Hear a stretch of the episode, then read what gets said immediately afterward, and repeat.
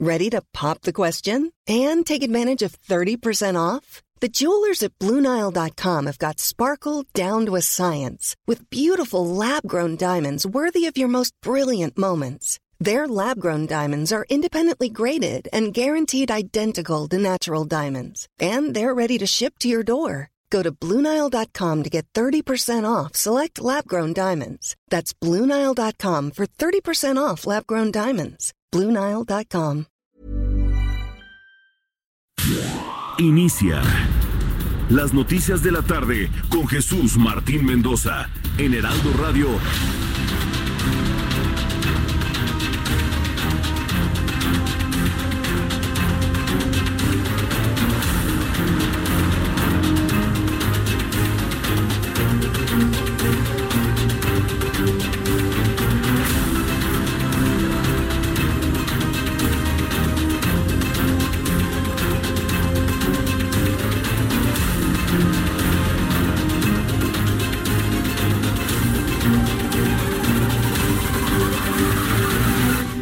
tarde en punto, hora del centro de la República Mexicana. Bienvenidos, muy buenas tardes. Iniciamos el Heraldo Radio con toda la información importante de este día, hoy martes 28 de enero del año 2020. Súbale el volumen a su radio, le tengo la información más importante hasta este momento. Y bueno, pues los ojos del mundo están centrados, ¿sabe dónde? En Estados Unidos. No en China, bueno, sí China por lo del coronavirus están observando lo que sucede en el Caribe. Un racimo de terremotos ha sacudido la zona del Caribe en las últimas horas, luego del gran terremoto registrado durante el día de hoy, que alcanzó una magnitud de 7.7 grados en escala de Richter y que ha provocado destrozos en la ciudad de La Habana, esto en Cuba, otro sismo. En las costas de Jamaica se registró el día de hoy que alcanzó la magnitud de 6.1 grados. El epicentro se ubicó a 53 kilómetros al sureste de East End, en Islas Caimán, de acuerdo con datos del Servicio Geológico de los Estados Unidos. Incluso el primer movimiento sísmico fue percibido en Miami donde las autoridades decidieron evacuar edificios del centro financiero. Fue tan poderoso el sismo que sacudió el Caribe el día de hoy en un hecho insólito. En, una, todo el mundo tiembla. Sí, quitémonos la idea Quitémonos de la mente el que es que hay zonas del mundo donde no tiembla. No, no. En todo el mundo tiembla. Simplemente la diferencia es en cuanto a la frecuencia de esos sismos. Hace mucho tiempo que no se vivían en esa zona eh, movimientos sísmicos de tal magnitud.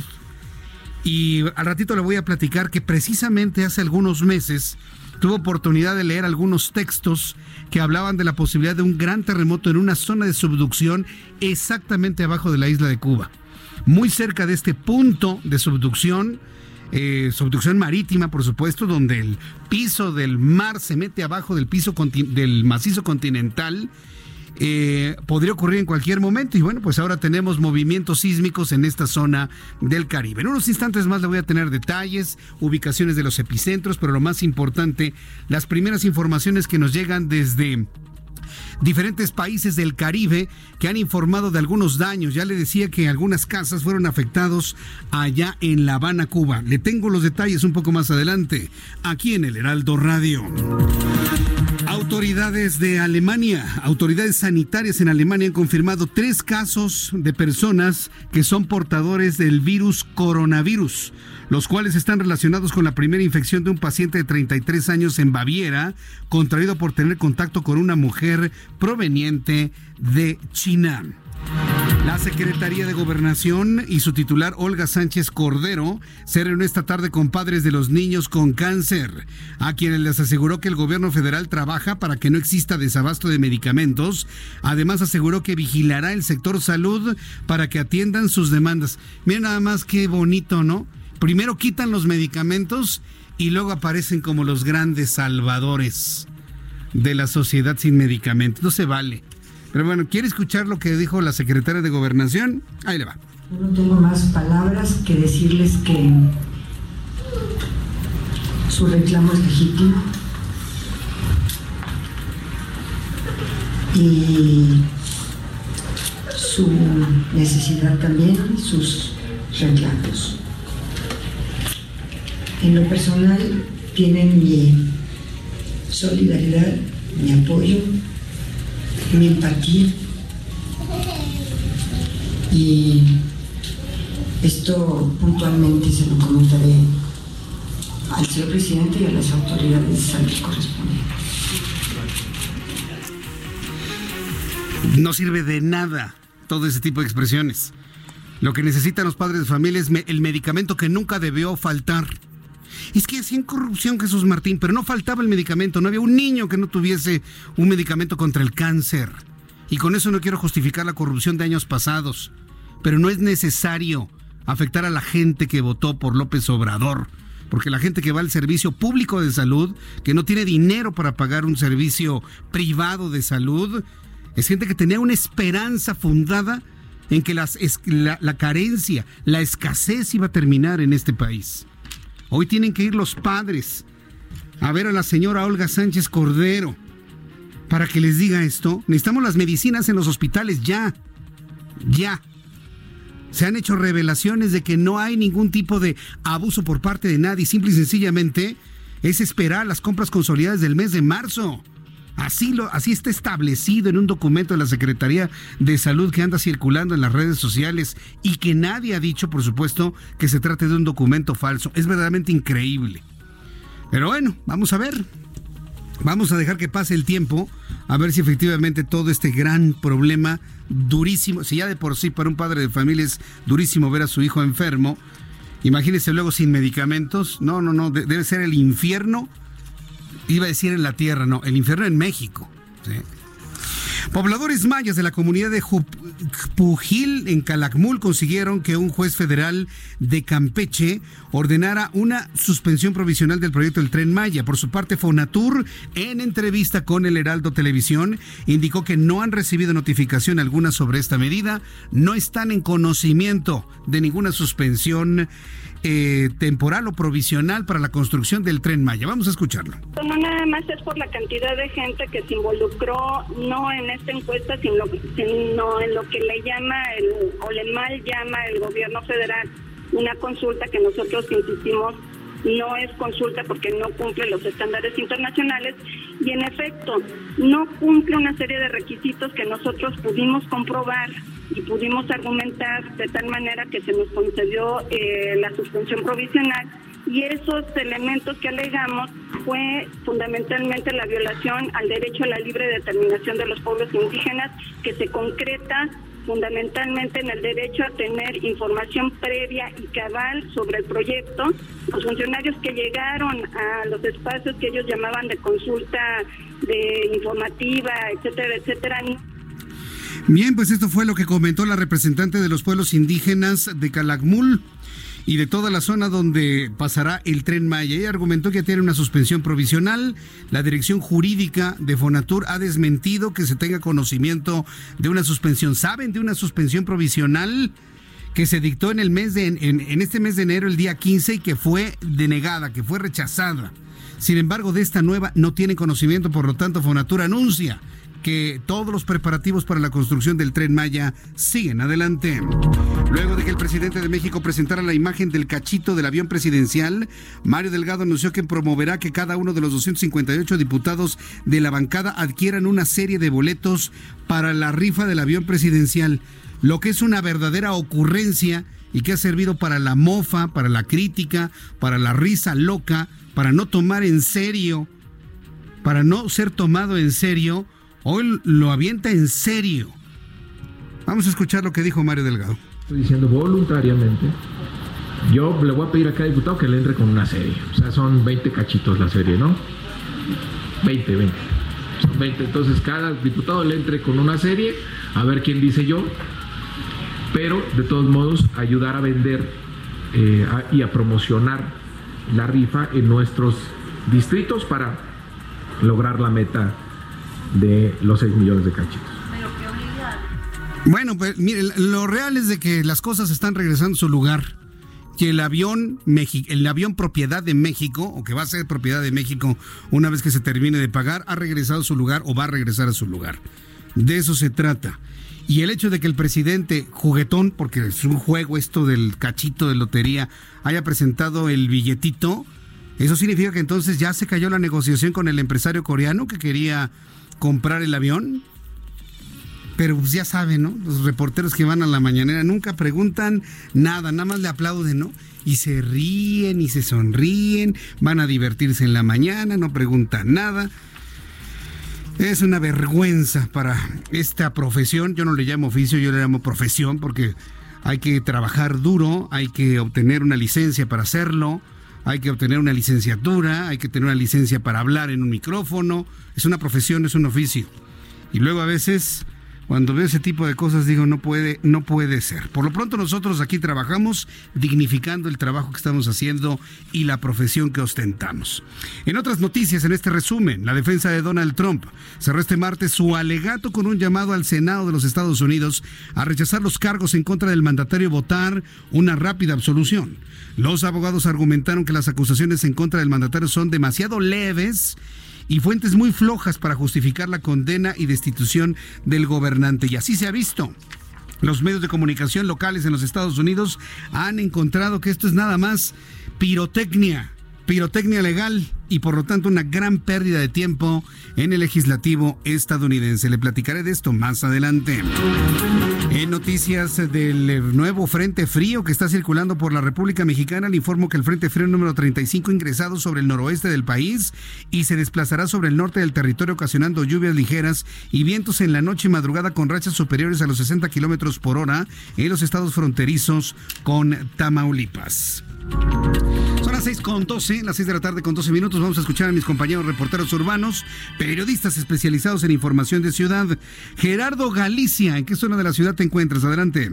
Zona centro, Jesús Martín, excelente tarde. Tenemos mucho movimiento en el eje 1 Oriente, su tramo La Viga. El motivo, transita cita en la prepa número 7, padres de familia, pero sobre todo jóvenes, para exigir la apertura de su plantel. Esta prepa fue cerrada desde el pasado 19 de noviembre eh, por jóvenes en encapuchados que estaban denunciando acoso por parte de algunos eh, profesores. Por este motivo, ya tenemos una comitiva que va a ingresar con estos jóvenes encapuchados para tratar de negociar la entrega de este plantel. Para nuestros amigos que van a utilizar el eje 1 Oriente, esto ocurre pasando Fray Servando Teresa de Miel con rumbo al viaducto. Hay que manejar con mucha precaución. Llegando a la calle de Soquita, van a notar la presencia de elementos de tránsito de la Policía Capitalina. Y por lo pronto, el reporte.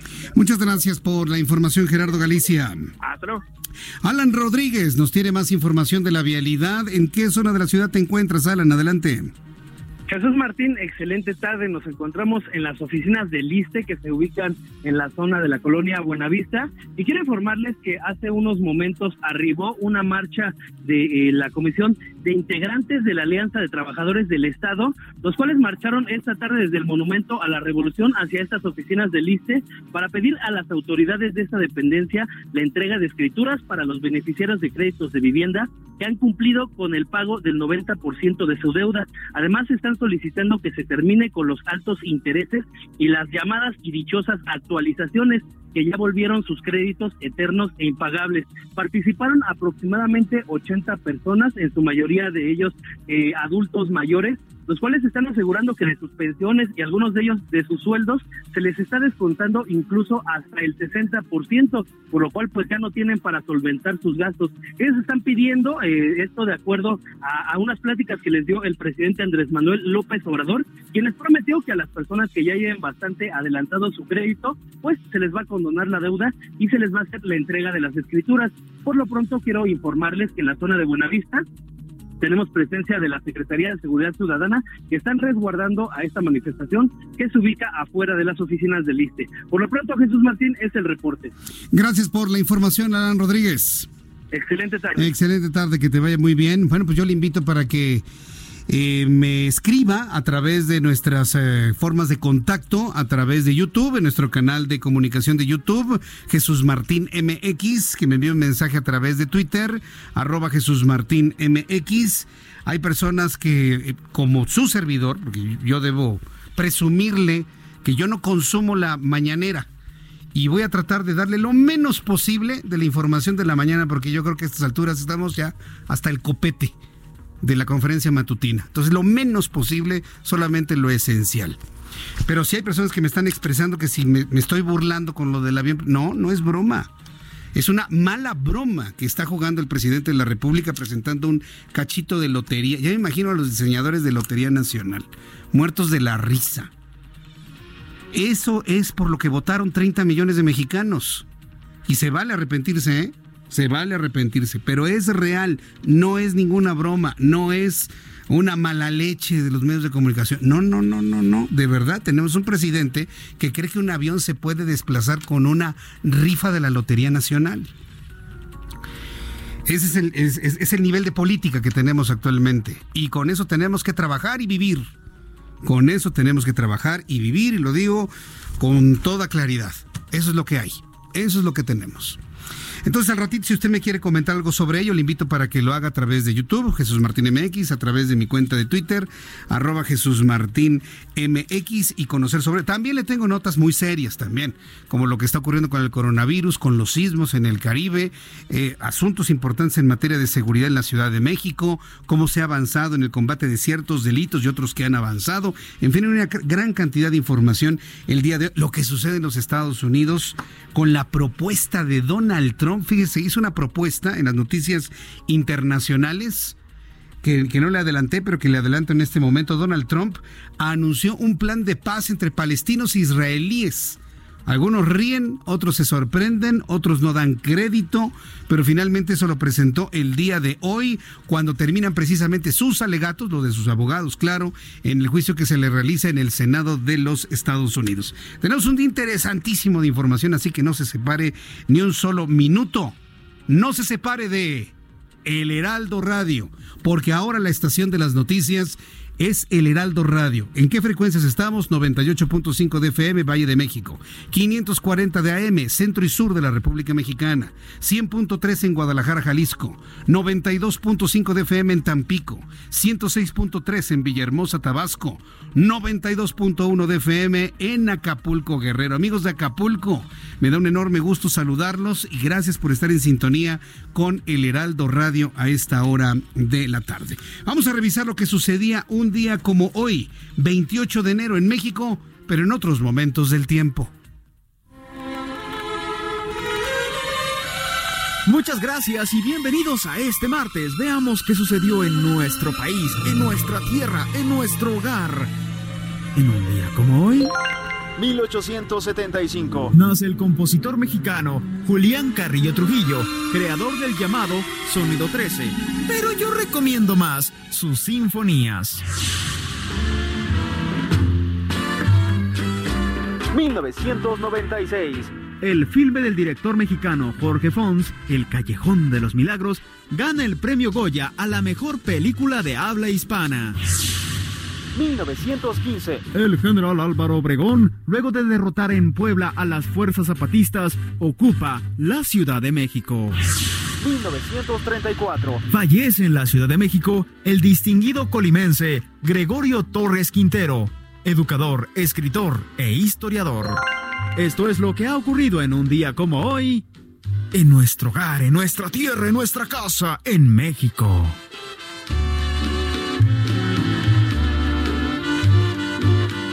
Muchas gracias, Abraham Arreola, por recordarnos lo que sucede un día como hoy. Hoy sí te fuiste a la raíz, mi querido Abraham. Pero muy bien, muy, muy interesante recordar lo que sucede en otros momentos del tiempo y que no sintamos el tiempo como una carrera sin fin en donde todo queda atrás. Yo creo que vale la pena luego recordar cosas importantes que suceden cada uno de los días de cada año. Eso me parece muy bien. Vamos a revisar las condiciones meteorológicas para las próximas horas. Vamos a ir rápidamente con el asunto del, pronóstico del tiempo. Y se lo comento porque va a regresar el frío tengo que decirle que va a regresar el frío al centro del país. De hecho, ya lo sentimos el día de hoy. En la mañana, ¿qué tal el friazo? Nos amanecimos con 4 grados en el sur de la Ciudad de México, ¿no? ¿Para qué le cuento? Los niños como esquimales literalmente, como esquimales. Sube, por ejemplo, de, de chavos que nos escuchan en la Universidad Iberoamericana, eh, en clase, bueno, clase, sus clases de 7 de la mañana, 8 de la mañana, congelándose en clase, allá en la Ibero, en el poniente de la Ciudad de México. Y es que el termómetro osciló entre los 3 y los 7 grados durante las primeras horas del día de hoy. ¿Qué dice el Servicio Meteorológico Nacional? Bueno, el Frente Frío número 33, perdón, el Frente Frío número 35 va a provocar rachas de viento hasta de 70 kilómetros por hora y posible formación de tolvaneras. Zonas frías, Coahuila, Nuevo León, San Luis Potosí, Tamaulipas, viento de componente norte, norte con vientos enrachados para el día de mañana. El Servicio Meteorológico Nacional informa que el pronóstico incluye lluvias fuertes e intervalos de chubascos en el oriente y sureste de México, además de vientos fuertes en el norte y noreste del territorio nacional. Nacional. Frente frío número 35 recorre noreste y oriente de la República Mexicana. Masa de aire frío que lo impulsa ocasiona descenso de temperatura con heladas en el norte y en el centro del país. Heladas en el norte y en el centro del país. Yo creo que las escuelas, tanto públicas como privadas, deben estar abiertas a la posibilidad de que los niños que tengan afectaciones en sus vías respiratorias no, eh, no los lleven a la escuela si entran a las 7 de la mañana. Hubo un tiempo en este país donde se recorría la entrada de las escuelas. Evidentemente eso generaba un conflicto familiar tremendo, sobre todo porque no se recorrían los horarios de entrada a los trabajos, por ejemplo. Por eso la medida cayó en desuso. Me han preguntado por qué no se recorre el horario de entrada a las escuelas, porque la gran mayoría de las familias tienen un dinamismo en donde dejan a sus hijos en escuela y tanto padre como madre se van a trabajar. Entonces, ¿qué es lo que sucedía? que quienes se iban a trabajar dejaban a sus hijos en la puerta de la escuela a las 7 de la mañana y abrían hasta las 9. Se quedaban dos horas en la puerta esperando la apertura de la escuela. No tenía ningún, ningún sentido hacer eso. Entonces es una medida que está completamente en desuso. Las personas que me están preguntando que por qué no se retrasa la entrada de las escuelas, por lo mismo que le estoy platicando. Había muchos padres de familia que dejaban literalmente abandonados a sus hijos en las puertas de las escuelas. Pero entonces sí, tiene que haber una flexibilización en cuanto a la posición de niños que estén delicados de sus vías respiratorias, pues tal vez tomar algo de, de clase en casa, que les dejen una tarea, y no exponerse al intenso frío que vamos a tener mañana por la mañana. Es una recomendación, es una sugerencia, platíquenlo entre las asociaciones de padres de familia y los maestros, porque el Frente Frío número 35 y todavía los que faltan seguirán bajando la temperatura de manera importante por lo menos los primeros 15 días del mes de febrero. Esperemos que a mediados de febrero ya las cosas empiecen a cambiar de una manera significativa. Ya con estos elementos y el tránsito del Frente Frío número 35 le informo, pronóstico del tiempo para el Estado de México, fíjese, la temperatura en el Estado de México va a ser de 1 bajo 0 Mañana al amanecer estará helando con una máxima de 20 grados. En Guadalajara, Jalisco, mínima 8, máxima 26. En Monterrey, mínima 8, máxima 21. Tampico, mínima 15, máxima 22. Villahermosa, Tabasco, mínima 20, máxima 28 y va a llover mucho. Acapulco, Guerrero, inclusive Acapulco, fíjese que tuvimos una temperatura mínima, ahora que estuvimos en Acapulco, de 28 grados. Va a tener 19 como mínima.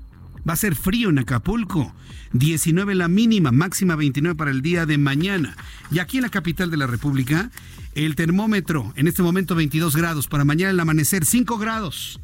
5 grados de temperatura mínima en la Ciudad de México y la máxima para mañana 22 grados Celsius.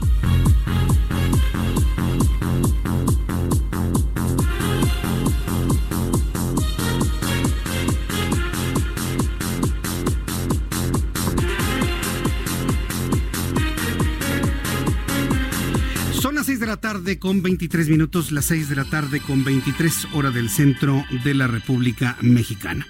Bien, vamos a empezar con la información eh, y vamos a centrarnos en lo que ha ocurrido en el Caribe con los movimientos sísmicos de hace unos cuantos minutos. Estoy revisando en las imágenes eh, que nos envía el USGS de los Estados Unidos y la zona epicentral la zona epicentral donde se produjo el fuerte sismo, yo diría un terremoto de 7.7 grados, ya confirmada esa magnitud por el OSGS de los Estados Unidos, por el Centro Geológico de los Estados Unidos, confirman la ubicación del epicentro. Se lo voy a mostrar.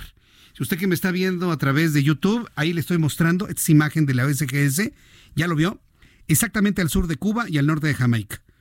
ubique esta zona, lo puede usar usted en un mapa si tiene un Google Earth, lo podrá ver con mayor claridad. Si usted ve esta zona, exactamente en el sur de Cuba, hay una zona de subducción que ha estado inactiva durante muchísimo tiempo en donde algunos científicos habían ya, habían escrito, y se lo comentaba al inicio del programa, de la posibilidad de un gran sismo que se generará ahí, pues probablemente es el del día de hoy. 7.7 grados es una magnitud muy potente para la zona si tomamos en cuenta que es una zona no asísmica, pero que no tiene sismos tan regulares. Mire, está ahí la zona de subducción exactamente donde se ubica el epicentro de esta mañana de 7.7 grados. La ubicación 53 kilómetros al sureste de East End en las Islas Caimán. Eh, de acuerdo con eh, los datos del Servicio Geológico de los Estados Unidos, fue el segundo sismo de 6.1. La pregunta es, ¿es una réplica el segundo sismo de 6.1 en Isla Caimán? La respuesta es por probablemente sí, aunque se generó a unos 200 eh, kilómetros hacia el occidente, donde fue la primera zona epicentral. Tengo en la línea telefónica, tengo en la línea telefónica en estos momentos. Eh, si, me pasas el, el nombre, por favor. Sí, te, lo voy a. Te lo, ah, aquí. Luz Escobar, ya lo tengo, gracias. Luz Escobar, periodista del diario digital 14 y medio en La Habana, Cuba, a quien yo le agradezco esta comunicación desde La Habana. Luz Escobar, gracias por tomar nuestra llamada telefónica. Muy buenas tardes. Buenas tardes, un saludo para todos desde aquí, desde La Habana. ¿Tiene usted algún recuerdo de un movimiento sísmico tan fuerte como el ocurrido el día de hoy? Bueno, yo vivo en la parte occidental de la isla de Cuba. Normalmente este tipo de temblores de que vienen de terremotos que ocurren en esta zona, siempre son habituales en la parte oriental, sobre todo en la provincia de Santiago de Cuba. En La Habana y el occidente de la isla no es habitual los temblores. Yo tengo 42 años y en mi vida habíamos pasado por algo similar a lo que pasamos hoy, en los cuales varios edificios tuvieron que ser evacuados, sobre todo los más altos, y, bueno, el susto el susto que pasamos fue bastante grande porque sobre todo, ya te digo, no estamos acostumbrados en el oriente, ya es algo más habitual. Ahora, eh, ¿la magnitud también en Cuba la confirman de 7.7 grados? En, bueno, el, aquí la parte de, que mide la parte de, la, de los terremotos, o sea, no me acuerdo el nombre exacto del, instituto, eh, registró 7.1, pero yo no sé si eso se refiere a otra réplica que hubo, porque lo que yo leí en internet era que la afectación que habíamos tenido era del terremoto de 7.7, que afectó también la zona de Jamaica. Eh, lo cierto es que fue perceptible en casi todas las provincias.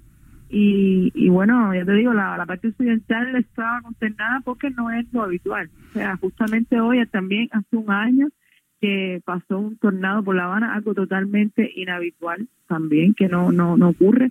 Entonces los cubanos hoy estábamos bastante eh, aterrados por eso, ¿no? Un año después del tornado viene una cosa que normalmente no, ocurre, que es esto del terremoto que, realmente asustó muchísimo a los habaneros.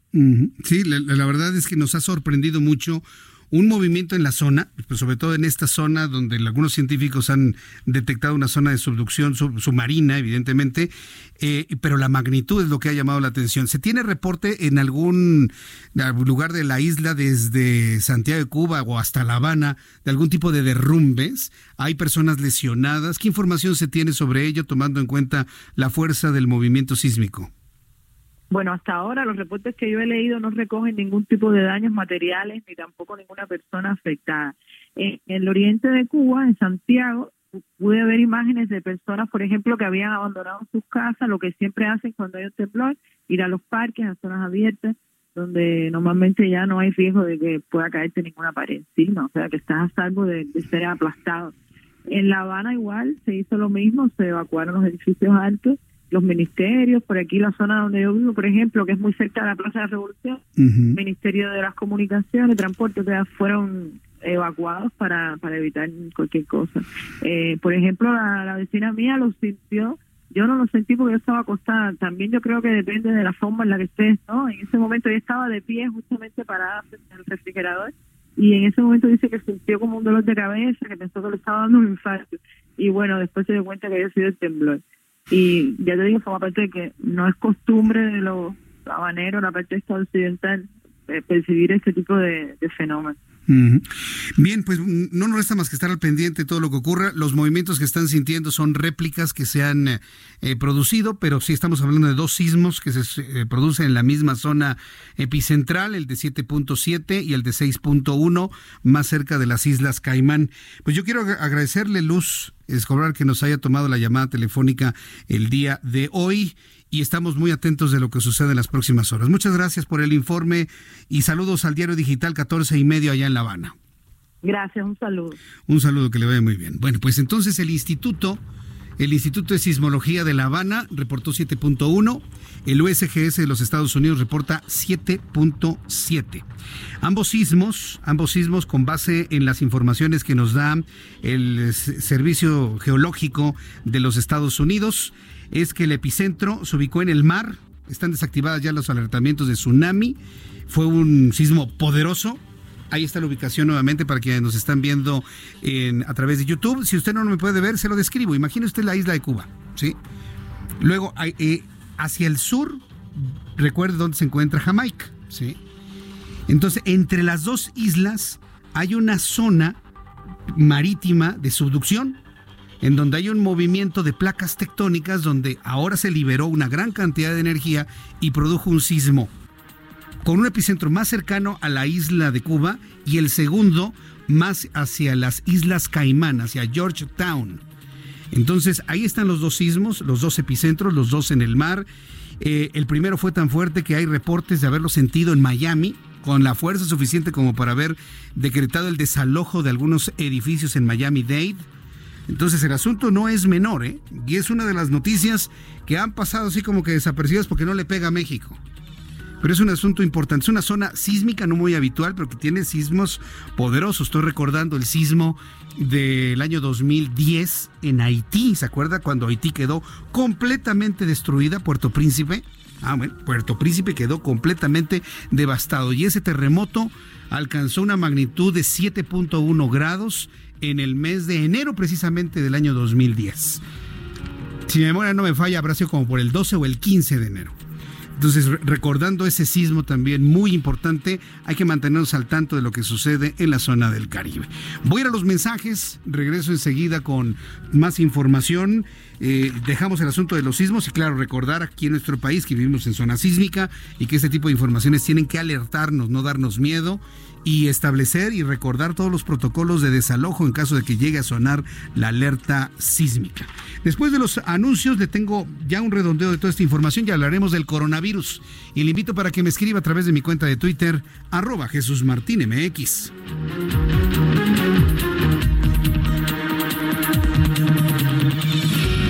Escuchas a Jesús Martín Mendoza con las noticias de la tarde por Heraldo Radio, una estación de Heraldo Media Group. Escucha la H, Heraldo Radio.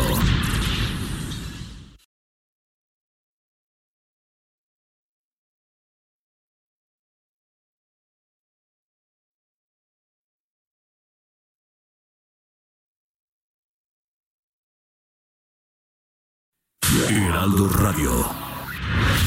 Escucha las noticias de la tarde con Jesús Martín Mendoza. Regresamos.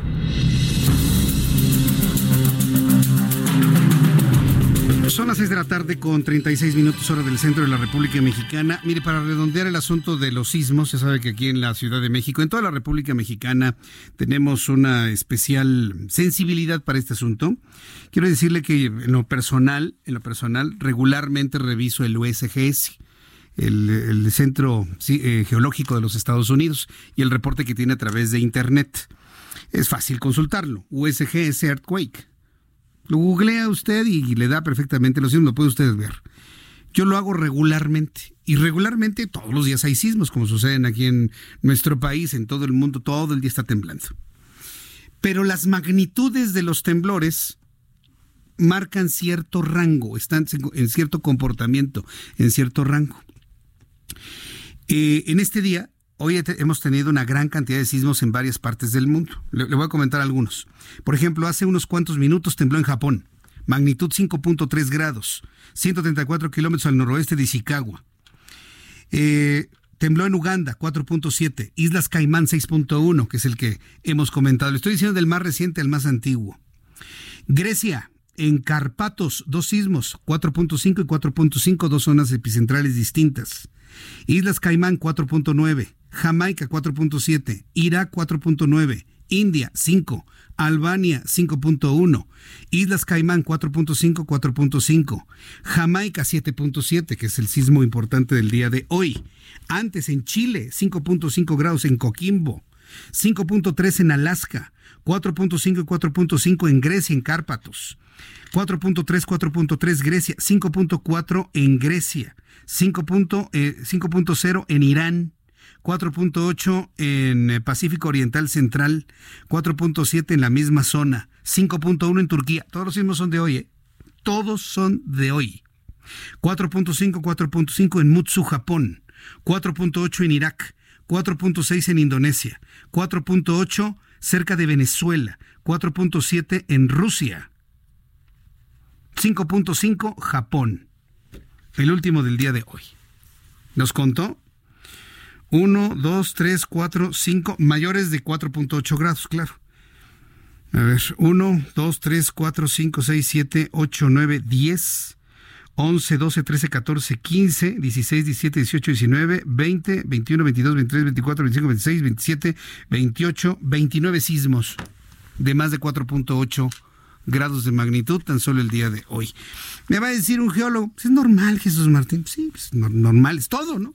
Normal es hasta morirse también. Todo, todo es normal.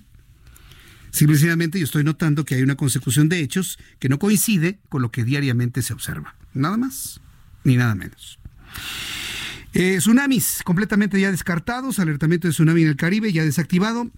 En nuestro país ni siquiera se inició un alertamiento de tsunami que pudiese haber afectado las costas de Cozumel. Afortunadamente no tuvimos nada de ese tipo y nos mantenemos completamente en alertamiento. Recuerde que si se produce un sismo en las costas del Pacífico mexicano o en el sur sureste de la República Mexicana y activa uno de los sensores, esta emisora, el 98.5 de FM y el 540 de amplitud modulada, cortarán automáticamente sus transmisiones para transmitir el alertamiento sísmico. Y no tiene que esperar nada en el momento que usted lo escuche, en ese momento desaloje donde se encuentra. Si se encuentran en edificios del piso 2 hacia abajo, 2, 1, mezanines, planta baja, pueden desalojar. Piso 3, 4, 5 hacia, hacia arriba, eh, se tiene que hacer repliegue. Es decir, buscar las zonas donde se pueda proteger y que no caigan objetos pesados sobre usted. Revisar líneas de energía eléctrica, líneas de agua, líneas de gas, en fin, todo lo necesario para estar debidamente preparados alertados, no con miedo, pero preparados en caso de que ocurra un sismo fuerte en Ciudad de México o en cualquier otra parte de la República Mexicana. Vamos al tema del coronavirus que también ha generado una serie de preocupaciones. Autoridades sanitarias de Alemania confirmaron tres nuevos casos de contagio por coronavirus, los cuales están relacionados con la primera infección de un paciente de 33 años en Baviera, contraída por tener contacto con una mujer que provenía desde China. Estos casos se suman al contagio que fue confirmado por la madrugada, el cual se originó por el contacto de una mujer proveniente de Shanghái, quienes se encontraban de visita de trabajo en Alemania. Los tres nuevos contagios ya fueron ingresados a una clínica en Múnich y se encuentran en las unidades hospitalarias aisladas. Las cuatro personas afectadas trabajan en la empresa de automóviles Huevasto del distrito de Stanberg, ya que la mujer emisora de la enfermedad proveniente de China había acudido el 21 de enero a impartir un curso de capacitación. Hasta el momento se contabilizan 106 víctimas mortales por esta enfermedad y de acuerdo con la Comisión Nacional de Sanidad de China, en tanto el número de contagios confirmados es de 4.515 en la nación asiática. Le corrijo, según el dato dado a conocer hoy en la mañana en la sede de las Naciones Unidas aquí en nuestro país, ahí en la calle de Montes Urales, la cifra de personas contagiadas ya llega a 4.700 personas, con base en la conferencia de prensa que se dio el día de hoy. La Organización Mundial de la Salud definirá si eleva el nivel de emergencia y salud pública de importancia internacional el contagio por coronavirus cuya capacidad de reacción es de dos a tres personas cercanas al enfermo. ¿Sabe cuándo va a tomar la decisión la Organización Mundial de la Salud para poder determinar si existe una epidemia en China o el riesgo de una pandemia hasta dentro de 10 días. Y a mí en lo personal me sorprendió mucho el que se haya hecho este planteamiento, porque con casos como el de la influenza AH1N1 hace 11 años, en el año 2009, con la quinta parte del riesgo de, de muerte por ese virus, ya tenemos un alertamiento mundial y en este momento no se tiene. Si toma usted en cuenta los 4.700 casos reportados contra los 107 muertos, haga usted la operación necesaria, 107% entre 4.700, le da 2.2. Hasta este momento, el nivel de mortalidad del virus, del coronavirus, es el 2.2%. 2.2%. ¿Cuál era el índice de mortalidad de la influenza cuando fue descubierta en el año 2009? Era entre el 0.2 0.3, en su pico más alto alcanzó el 0.5, pero ni siquiera por equivocación se acercó al 1%. Y aún teniendo este nivel bajísimo de mortalidad, aún así se alertó todo el país y este país se paralizó. Y en ese entonces el doctor eh, Córdoba Villalobos, que usted lo recuerda, él lo dijo en una conferencia de prensa en la Secretaría de Salud, lo recuerdo claramente, lo transmitimos. Es más, ese día tembló, así me acuerdo claramente. No hay por qué preocuparse. En este momento tenemos un antiviral muy eficiente contra el virus de la influenza y en México tenemos las dosis suficientes como para dársela a toda la población gratuitamente. Así que no debe haber ningún problema. Si llega una crisis de influenza más grave a nuestro país, toda la población tendría dosis suficientes para atenderlo y tratarlo. Y esa fue una de las, de las cosas que se conocieron y que... es Uno, yo estoy como el Western, ¿no? H1N1. a sueltamivir para la influenza, no hay un antiviral. Y esto se reveló el día de hoy, me parece que es la noticia más importante que usted debe conocer sobre el coronavirus. No existe un antiviral contra el coronavirus. Así que el que le da el coronavirus lo que tiene que hacer es evitar que se le complique va a transitar como una gripa muy fuerte, con fuertes dolores de cabeza, dolor en el pecho, flujo nasal, lagrimeo, y hay que cuidar los síntomas hasta que la persona se recupere. Se recupera el 97% de las personas. El 2.2 lamentablemente fallece y se complica, es lo que está ocurriendo. Pero no existe un oseltamivir o un antiviral específico contra el coronavirus, no existe. Hoy fue completamente aclarado en la conferencia de prensa que de manera conjunta la Organización Mundial de la Salud, la Organización Panamericana de Salud, la Secretaría de Salud de México y la eh, Organización de las Naciones Unidas dieron a conocer asesor internacional en emergencias en salud de la OMS, con representación en México, afirmó que el director general de la organización se encuentra en Pekín con en un panel de científicos y autoridades sanitarias para encargarse de las actividades de contención de la enfermedad en China. El asesor reconoció que la declaratoria de emergencia en salud pública se asocia con una epidemia grave, la cual requiere una coordinación internacional, es lo que comentó en su momento el doctor Gabastó que por cierto, un hombre con un profundo conocimiento de la situación. La conferencia de prensa del día de hoy estuvo encabezada, estuvo encabezada por el doctor Jean-Marc asesor internacional en emergencias en salud de la Organización Panamericana de la Salud, y estuvo presente también el doctor José Luis Alomía Segarra director general de epidemiología de la Secretaría de Salud, con quien espero platicar con él mañana. Yo espero conversar, tío, mañana, pasado mañana, cuando sea. Mire, el coronavirus lo vamos a tener mucho tiempo con nosotros. Entonces, en esta conferencia de prensa, además de aclararse que no existe un antiviral contra el coronavirus, y por supuesto, una vacuna, se preguntó sobre el asunto de la vacunación. Acuérdense cómo se trabajó en el año 2009 con una vacuna contra el H1N1. Se tenía la vacuna específica en cinco años. Se anunció en el 2014, lo, recuerdo claramente que se tenía la vacuna. Pero el mundo tenía los celtamivir, que podía limitar, detener la propagación del virus dentro de la persona. Y esto fue una herramienta maravillosa, fundamental para mantener a raya el H1N1 en aquel, en aquel entonces, mientras no se conocía su comportamiento. En el caso de ahora, evidentemente no hay una vacuna, el doctor Gabasto hablaba de un periodo de 10 años para poder desarrollar una vacuna eficiente contra esta cepa de coronavirus. Y no tenemos un antiviral que nos ayude a contenerlo en las personas que hayan contraído el virus. En México se descartó por completo la presencia de personas contagiadas con coronavirus. Los siete casos sospechosos que se han analizado en México, todos resultaron negativos. Pero fíjese, lo que dijo hoy Hugo López Gatel, quien es el subsecretario de Prevención y Promoción a la Salud, reconoció que no se descarta que el coronavirus llegue a México. O sea, dice, no me gusta decirlo, lo mismo que comentamos ayer, ¿se acuerda? Lo mismo que dijimos ayer aquí en el Heraldo Radio, cosa que yo le agradezco al doctor López Gatel, el poderlo trascender en la conferencia matutina. O sea, de nada nos sirve que me digan, en México no hay, ¿eh? No, no. Y mexicanos, no, no, no, mexicanos, como si fuéramos de acero, ¿no? Y no nos pasara nada. Es una cuestión de tiempo. No nos sirve de nada que nos digan que no hay coronavirus en México. Es un asunto de tiempo, tarde o temprano llegará. El propio doctor Alejandro Macías, en diversas entrevistas en medios de comunicación, asegura que tenemos un 70% de probabilidades de que el coronavirus llegue a México. ¿Quién es Alejandro Macías? Fue uno de los médicos encargados en la contención de la crisis por AH1N1 en el año 2009.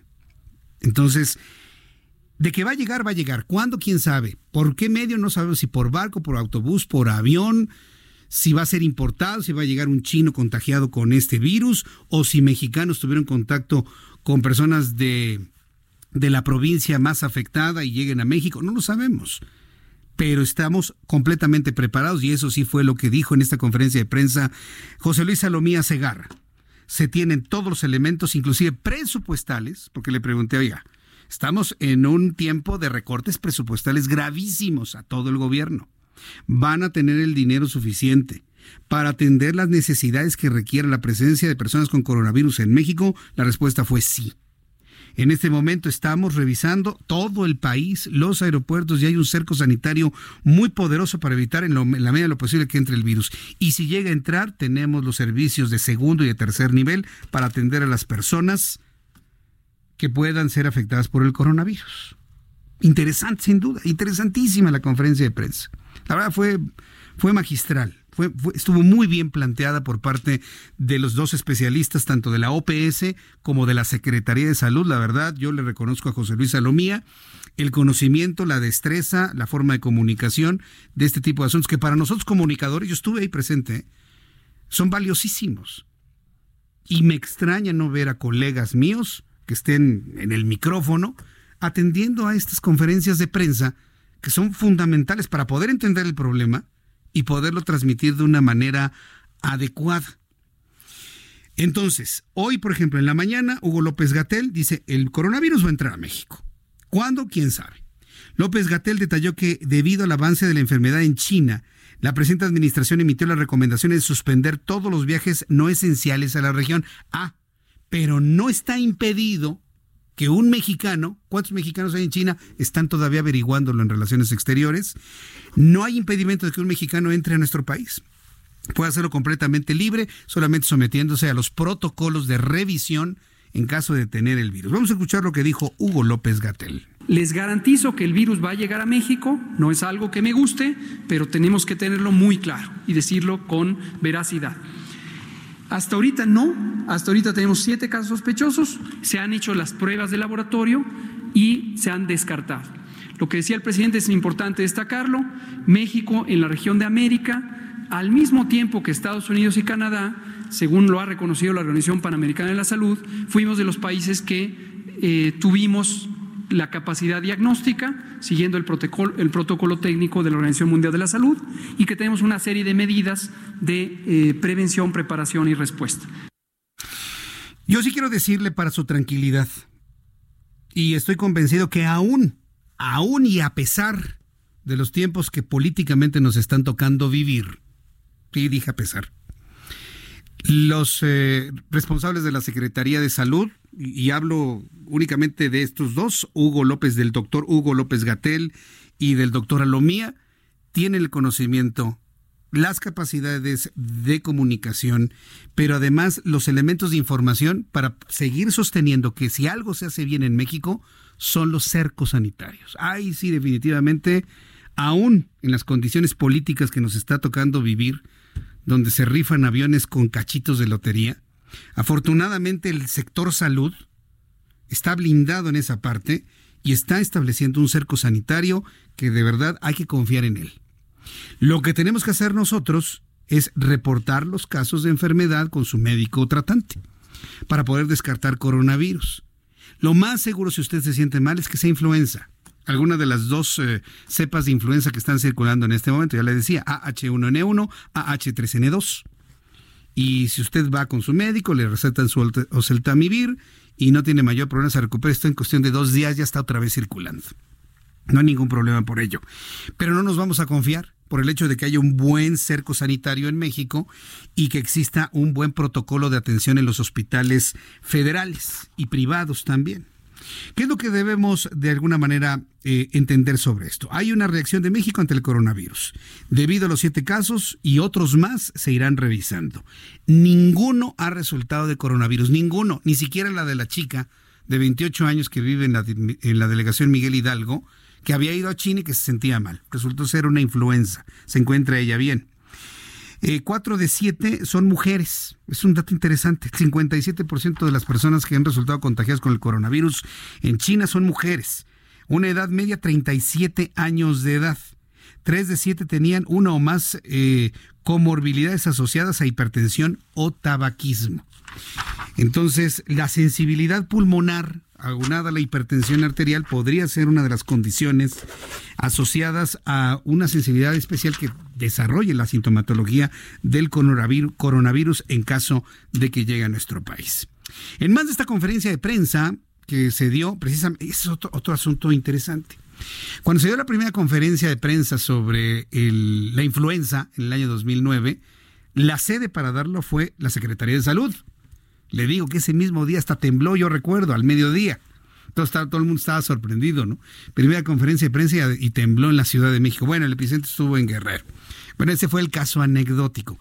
Pero fue en la Secretaría de Salud, conferencia encabezada por el doctor Córdoba Villalobos, lo recuerdo claramente. La primera conferencia que se da a medios de comunicación sobre este asunto, que inclusive fue transmitido en vivo a través de las plataformas de la Organización de las Naciones Unidas fue precisamente Naciones Unidas, no en la Secretaría de Salud, fue Naciones Unidas, lo que nos da una clara idea de la preocupación internacional que tiene este caso. Ahí estuvimos mi compañera Ingrid Montejano y este servidor, y ella nos ha preparado esta pieza en donde hace un resumen muy claro de lo que fue más importante comentado en esta conferencia. Sobre la situación a nivel internacional del nuevo coronavirus, la Organización Mundial de la Salud, en conjunto con la ONU y la Secretaría de Salud, ofrecieron una conferencia de prensa en México para dar la actualización sobre esta nueva enfermedad. El asesor internacional de emergencia de la salud de la OMS señaló que estamos ante un nuevo virus, por lo que aún no se cuenta con las herramientas necesarias para atacarlo. Hoy no hay un antiviral que sea efectivo sobre este, esta familia de eh, los coronavirus. Usted mencionó el oseltamivir, ya se sabe que no está efectivo. Y tampoco hay vacuna. Toda la parte genética del nuevo coronavirus la tenemos y eso permite que los investigadores busquen la posibilidad de desarrollar un nuevo candidato vacunal. Este fin de semana se ha elevado el nivel de alerta a nivel 3, considerado como de muy alto riesgo en China, la región y a nivel mundial. La declaratoria de emergencia a nivel internacional podría decidirse en un máximo de 10 días, ya que depende de la evolución y propagación del coronavirus. La decisión de la declaración de una emergencia en salud pública de importancia internacional se basa sobre una serie de información que la semana pasada todavía no teníamos. La magnitud de los casos afectados, los índices de transmisibilidad de persona a persona y el potencial de difusión internacional los especialistas en salud mencionaron que hasta el momento no se conoce en su totalidad la mutación del virus, por lo que podría existir portadores asintomáticos que podrían estar propagando el virus. El número total de casos confirmados del coronavirus de Wuhan fuera de China continental ahora es de 60 en 16 lugares. En México no se ha confirmado ningún caso con esta nueva cepa. Ingrid Montejano, Heraldo Media Group. Muchas gracias Ingrid Montejano y aquí en el Heraldo Media Group, en el Heraldo Radio, en el Heraldo Televisión, conforme la Secretaría de Salud y la Organización Panamericana de Salud den cortes informativos, yo se los voy platicando. Recuerde que si algo desarrollamos con mucha intensidad hace 11 años fue toda la cobertura del virus de la influenza, ¿se acuerda? Entonces, todo este gran equipo de profesionales de la información, le sabemos eso, ¿eh? Entonces, esté usted muy atento a toda la información que vamos a generar sobre ahora el coronavirus. Hay otro asunto que usted sabe y me están preguntando que si se habló algo sobre el consumo de cárnicos de animales como murciélagos, perros, gatos y demás. Al ratito le platico sobre esto, porque antes tengo que ir a los mensajes, regreso con un resumen y le recuerdo que las noticias continúan hasta las 8 de la noche. www elheraldodemexico.com. Continuamos.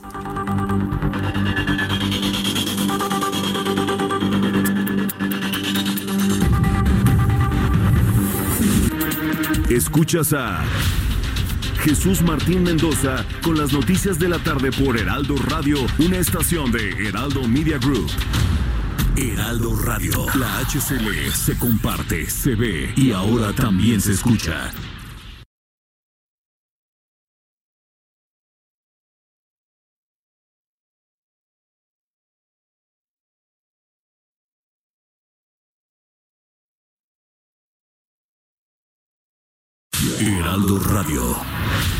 Escucha las noticias de la tarde con Jesús Martín Mendoza. Regresamos.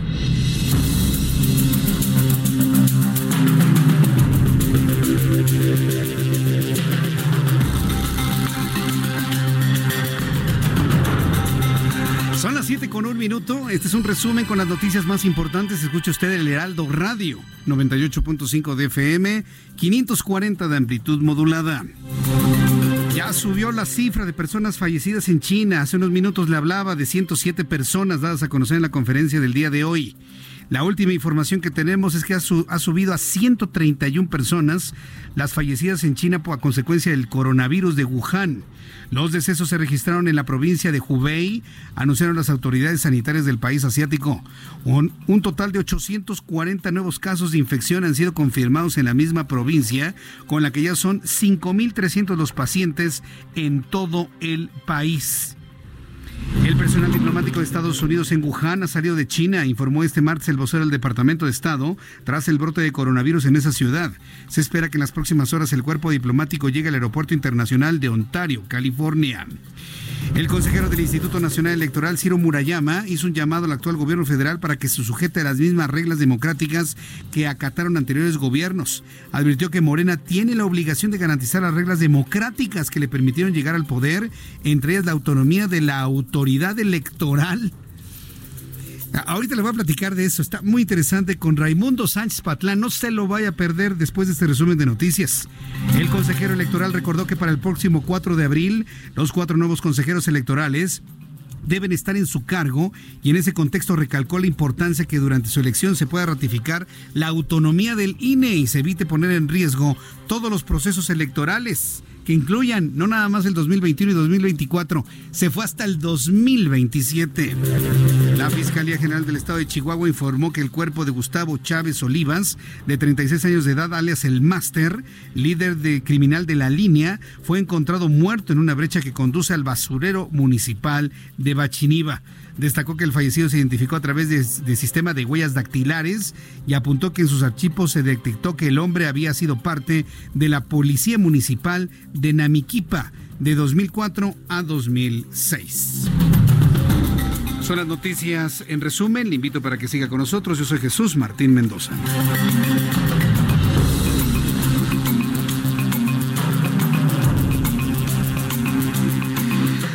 con 7.5, marca nuestro reloj aquí en el Heraldo Radio 98.5, 7.5 y en el 540 de amplitud modulada. Le recuerdo a nuestros amigos que nos escuchan en el centro y sur de la República Mexicana. Vamos directamente a la prepa 7 de la UNAM. Había problemas en la prepa 9. Ayer dijimos que finalmente eso habían elegido. Vamos a la prepa 7 ahora. ¿Qué es lo que sucede en este lugar? Gerardo Galicia, adelante, te escuchamos. Jesús Martín, te saludo con muchísimo gusto. Ya tenemos diálogo entre los jóvenes paristas eh, que tomaron este plantel que se ubica sobre el eje 1 Oriente, la calzada de la Viga y la calzada Soquipa, para mayor referencia, muy cerca de Preservando Teresa de Mier y donde se ubica la estación central del heroico cuerpo de bomberos. Ya tenemos la presencia de representantes de la máxima casa de estudios. Han ingresado cuatro personas y están eh, realizando un recorrido por las instalaciones para saber en qué estado se encuentra. Parece que todo eh, va bastante bien, parece que sí hay diálogo ya al interior con estos jóvenes que han tomado la escuela preparatoria desde el pasado 19 de noviembre y eh, estamos a la espera de que salgan a dar las primeras declaraciones para saber si se entrega el día de hoy y si así sucede, por supuesto, en los próximos días ya los jóvenes estarían regresando a clases, que es lo que quieren. Tenemos a muchísimos jóvenes exigiendo la salida de estas eh, personas que tomaron el plantel desde el noviembre pasado. Para nuestros amigos que van a utilizar el eje 1 Oriente, hay que tomarlo en cuenta. Llegando a la calle Soquipa, tenemos allá la presencia de elementos de tránsito de la Policía Capitalina para garantizar la seguridad de padres de familia y estudiantes que se ubican todavía al exterior de la prepa número 7. Por lo pronto el reporte, vamos a seguir muy, muy pendientes. Muchas gracias por la información, Gerardo Galicia. Hasta luego. Hasta luego, que te vaya muy bien. Gerardo Galicia en la prepa número 7. Alan Rodríguez, ¿en qué zona de la ciudad te encuentras? Adelante, Alan.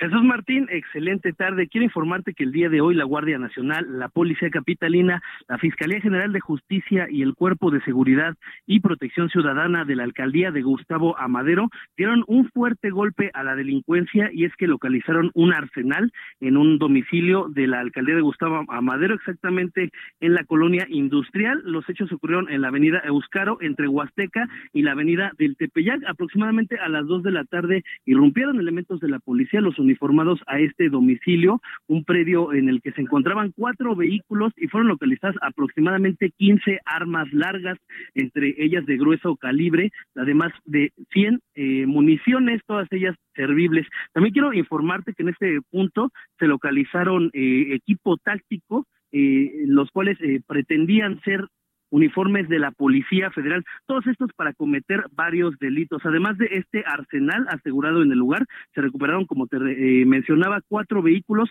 y fueron puestos a disposición dos hombres, los cuales fueron trasladados ante el Ministerio Público de la agencia Gustavo Amadero número 2. El domicilio ya quedó bajo resguardo de la Secretaría de Seguridad Ciudadana, así como elementos de la Guardia Nacional están custodiando este lugar y por lo cual pues tenemos una reducción de carriles en la zona de la avenida Euscaro, lo cual afecta la circulación desde la Avenida de los Insurgentes hasta el Congreso de la Unión. Fuerte golpe a la delincuencia con este aseguramiento de varias armas y también de equipo táctico con el que se cometían varios delitos. Es la información, Jesús Martín. Estamos al. gracias por la información, Alan. Excelente tarde. Excelente tarde, que te vaya muy bien. Eh, la Secretaría de Gobernación y el Instituto Nacional de Migración, le adelanto, eh, han emitido un boletín en donde se está informando que el Instituto Nacional de Migración ha instrumentado acciones preventivas para detectar e impedir la propagación del brote de coronavirus en México. En un ratito más le doy eh, el detalle de esta información que está dando a conocer el Instituto Nacional de Migración y la Secretaría de Gobernación. 7 con 9, las 7 con 9 hora del centro de la República Mexicana. A mí en lo personal me llamó poderosamente la atención las declaraciones hoy de Ciro Murayama, consejero del Instituto Nacional Electoral, sobre la necesidad de mantener la autonomía del Instituto Nacional Electoral.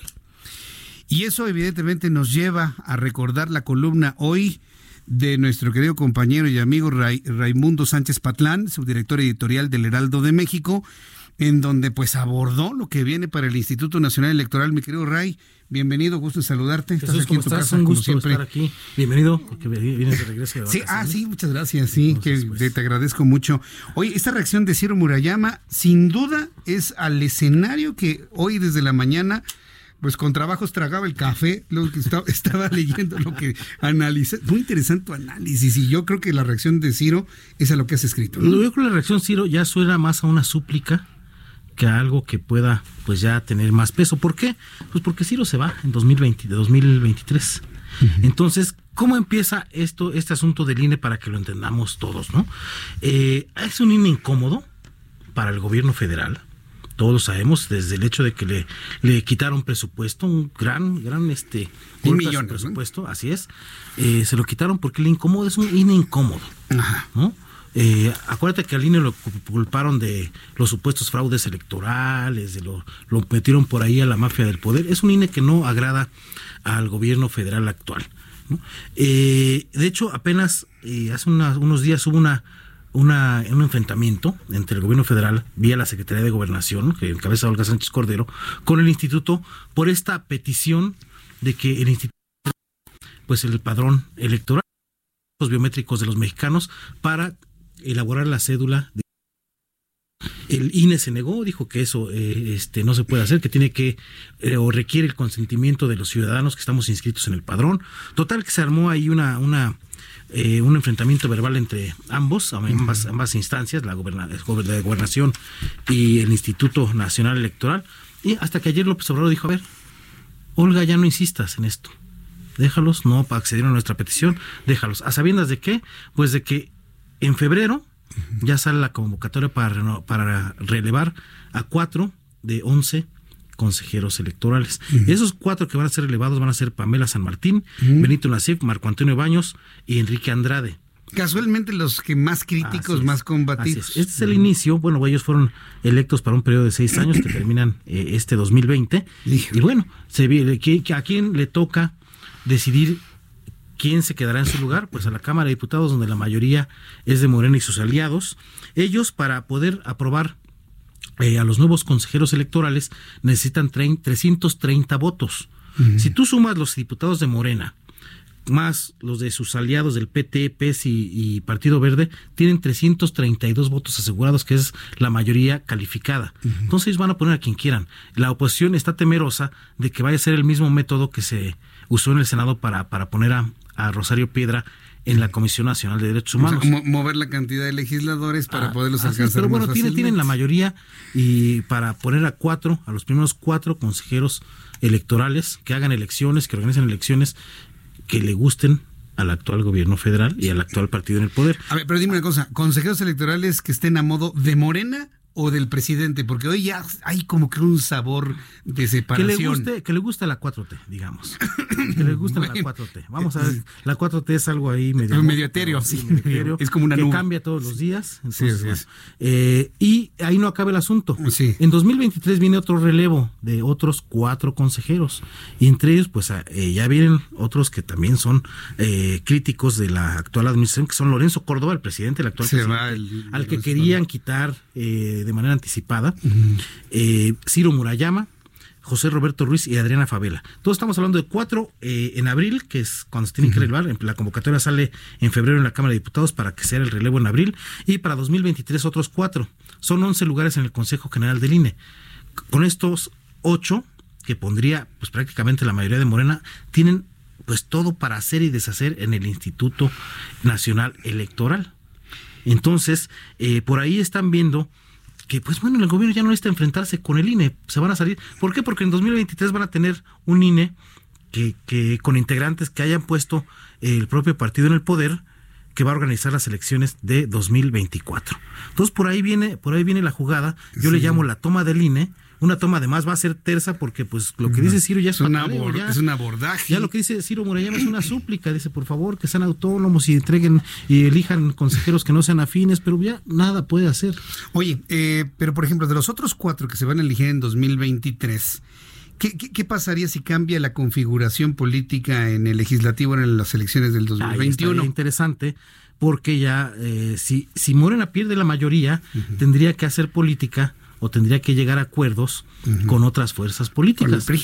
Con el PRI, pero con el PRI no, no, es muy difícil llegar a acuerdos. Ya vimos lo que pasó ayer con el INSABI. Pues los, gobernadores ya se, se disciplinaron y se, alinearon. y se, pues bueno, ya firmaron el convenio para adherirse al, al INSABI. No, no, no lo veo muy, muy este muy descabellado que se alinee al PRI.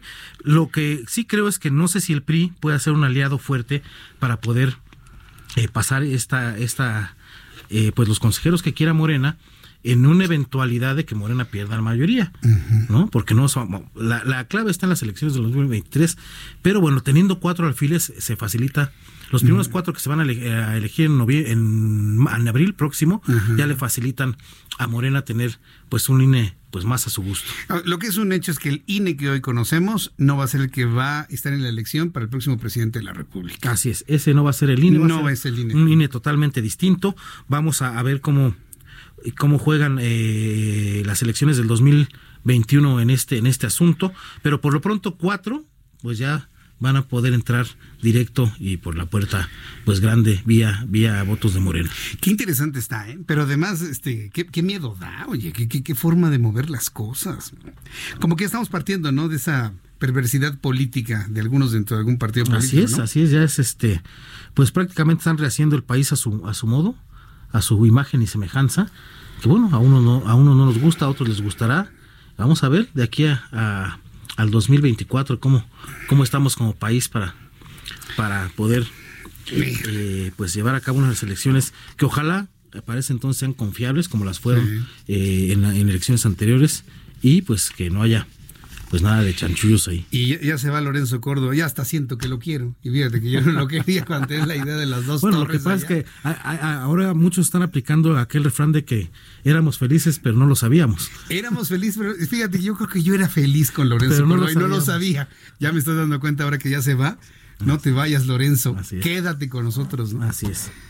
Gracias, Raimundo. Gracias a ti. Te agradezco mucho todo este interesantísimo análisis de cómo se van a ir conformando las cosas con los consejeros electorales. Gracias. Gracias, buenas tardes. Raimundo Sánchez Patlán, subdirector editorial del Heraldo de México. ¿Quiere volver usted a escuchar este análisis de Raimundo? Una vez que termine nuestro programa, nuestro canal Jesús Martín MX Ahí está completamente grabado, también en esta plataforma del Heraldo de México, on demand, para poder otra vez. Y por supuesto, échele una lectura a su columna del día de hoy en nuestra edición impresa en la página número 10. Son las 7 con 17, hora del centro de la República Mexicana. Muchas gracias, mi querido Ray. Eh, le decía hace unos instantes que la Secretaría de Gobernación y el Instituto Nacional de Migración han emitido una comunicación a los medios y a la opinión pública en general que dice lo siguiente con relación al coronavirus. Por favor, súbale el volumen a su radio. Son de estas noticias que es importante tenerlas en la mente porque es una información sobre una noticia que va cruzando, va avanzando, va cruzando. Dice esta comunicación del Instituto Nacional de Migración, donde se asegura que este instituto está instrumentando acciones preventivas para detectar e impedir la propagación del brote de coronavirus en México. El Instituto Nacional de Migración informa que instrumenta acciones preventivas y de vigilancia y de vigilancia en todos los puntos de ingreso tránsito internacional de personas a fin de reforzar las tareas sanitarias implementadas por el gobierno de México para una detección oportuna que impida la propagación del brote de nuevo coronavirus. Las medidas sanitarias que se aplican en 194 puntos formales de internación del territorio nacional, 62 terrestres, 67 marítimas, 65 puntos aéreos, se mantendrán vigentes con base en los protocolos dispuestos por las autoridades de salud y hasta que éstas indiquen su suspensión. El Instituto Nacional de Migración solicita la colaboración de personas migrantes extranjeras y nacionales para brindar la información que soliciten los agentes federales de migración, sobre todo aquellos que provengan de alguna de las zonas de riesgo de transmisión del nuevo coronavirus. Asimismo, se pide su cooperación, mismos para responder un cuestionario breve sobre la presencia de algunos de los siguientes signos o síntomas. Fiebre, dificultades para respirar, tos, estornudos, dolor muscular, malestar general, dolor de cabeza, entre otros. Los cuestionarios se efectuarán durante las embarcaciones de tráfico de altura, cur, carga o crucero, de recreo deportivas y de uso particular, así como quienes ingresen por vía aérea o terrestre por los accesos peatonales, vehiculares o de transporte de pasajeros. El Instituto Nacional de Migración mantiene comunicación con las autoridades de salud para tratar el tema de manera informada y dar la mejor atención a las personas que llegan a México. El documento es muy interesante y le voy a decir por qué. Porque en ningún punto se habla de una restricción en el ingreso de personas a México, en ningún punto. Ni siquiera de los mexicanos que se encuentren en algún país asiático, pero sí se va a tener que llenar esta serie de requisitos y se va a tener que hablar con verdad. Le duele la cabeza, tiene estornudos, tiene registro de algún tipo de resfrío. Es muy importante declararlo, sobre todo para las personas que nos escuchan en el extranjero y están por viajar a México. Si usted no se siente bien, en el momento que va, no va a tener problema en llegar a México, va a poder usted llegar y todo, pero va a tener que llenar este documento para declararlo. Y si así le es requerido, va a tener usted que pasar a una serie de baterías diagnósticas para poder determinar qué tipo de virus trae en caso de sentirse resfriado en su viaje con destino a nuestro país. Así se encuentran las cosas en el mundo. En China, y evidentemente relacionado con México, hasta este momento no se tiene ningún tipo de dato que en México confirme la presencia de coronavirus. Lo que sí ya le comentaba es que ha aumentado la cantidad de personas fallecidas por el coronavirus. Se hablaba ya de 131 eh, muertos con 5.300 casos. Es decir, vamos a ver, son 131, lo multiplicamos por 100 y esto lo dividimos entre 5.300. Eh, la cifra de mortalidad está en 2.4. La teníamos en la mañana en 2.2, la tenemos en este momento en 2.4 y así irá moviéndose conforme vaya avanzando los días, vaya avanzando el tiempo y los días. Tengo en la línea telefónica Armando Guzmán, nuestro corresponsal en Washington DC, y es que en los Estados Unidos no está menor la información. Allá, bueno, pues hay varias cosas. Por ejemplo, que mañana Donald Trump firmará el texto del acuerdo comercial. Eh, que Donald Trump presentó un plan de paz en Medio Oriente, lo que ha provocado risas locas allá en los Estados Unidos, que si hoy se terminaron los alegatos de su defensa en el juicio que se le sigue, hay de todo como en botica, mi querido Armando Guzmán, bienvenido, muy buenas noches. ¿Qué tal? Buenas noches, Y a esto te voy a poner uno más, eh, relacionado a lo que tú informabas hace un momento con esto del ah, coronavirus, eh, este, a ah, las autoridades de Estados Unidos están preguntando por qué Hong Kong cerró su acceso de chinos o la gente de, China continental a Hong Kong y por qué el resto del mundo no ha hecho lo mismo. Claro, en México lo pensamos igual, pero los norteamericanos están preguntando, bueno, ¿y nosotros por qué vamos a dejar entrar a tanta gente? ¿Y qué tal si vienen todos enfermos? Tenemos una cifra nueva, 131 personas contagiadas hasta este momento, de acuerdo con la Organización Mundial de la Salud. Ahora, como si como si esto no fuera ya una noticia muy importante, lo que tú decías es, muy cierto. Ah, los abogados que estaban presentando la defensa de Donald Trump terminaron de hacerlo a esto de las 3 de la tarde. Debían haber terminado aproximadamente a las 9 de la noche, pero se cansaron de estar repitiendo lo mismo. No tienen en realidad una un argumento lógico, válido que contravenga o contradiga todas las pruebas en contra de Donald Trump y en lugar de atacar este problema, lo que han atacado es el proceso.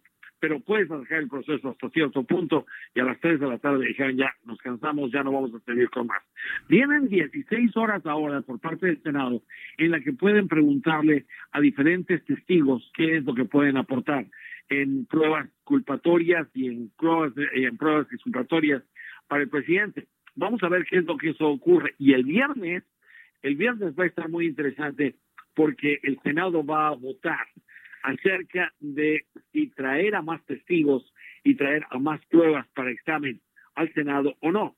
Y al principio había entre tres y cuatro senadores republicanos que podían voltearse. Hace rato el conteo ya era de doce. Entonces, imagínate tú que todos estos se le volteen a Donald Trump. Lo más curioso de todo esto es que mientras esto está ocurriendo, estamos ya preparados para oír lo que va a ocurrir el próximo lunes en Iowa, que es la primera asamblea de votantes. No se, no se vota como en el resto de, de los países civilizados en Iowa. En Iowa se hacen asambleas de votantes y los vecinos escogen a un delegado que entonces tiene la misión de votar como los vecinos le indican que vote. Es una cuestión que han querido terminar durante mucho tiempo. Ah, Bernie Sanders está adelante en Iowa, mucho más adelante de Joe Biden por parte de los demócratas y por parte de los republicanos. No hay ni, ni pierde ni vuelta. El candidato es Donald Trump y se asegura que como en el 2016 va a barrer con el estado de Iowa, que en el pasado había votado entre republicanos y demócratas y desde hace cuatro años es sólidamente republicano. Todo eso sucede porque las, las elecciones vienen. Y entonces eso te explica por qué Donald Trump mañana va a firmar el Tratado de Libre Comercio al que tanto vituperó, al que tanto sobajó, del que tanto se, se, rió durante la, la campaña del 2016 diciendo que era lo peor que Estados Unidos había firmado.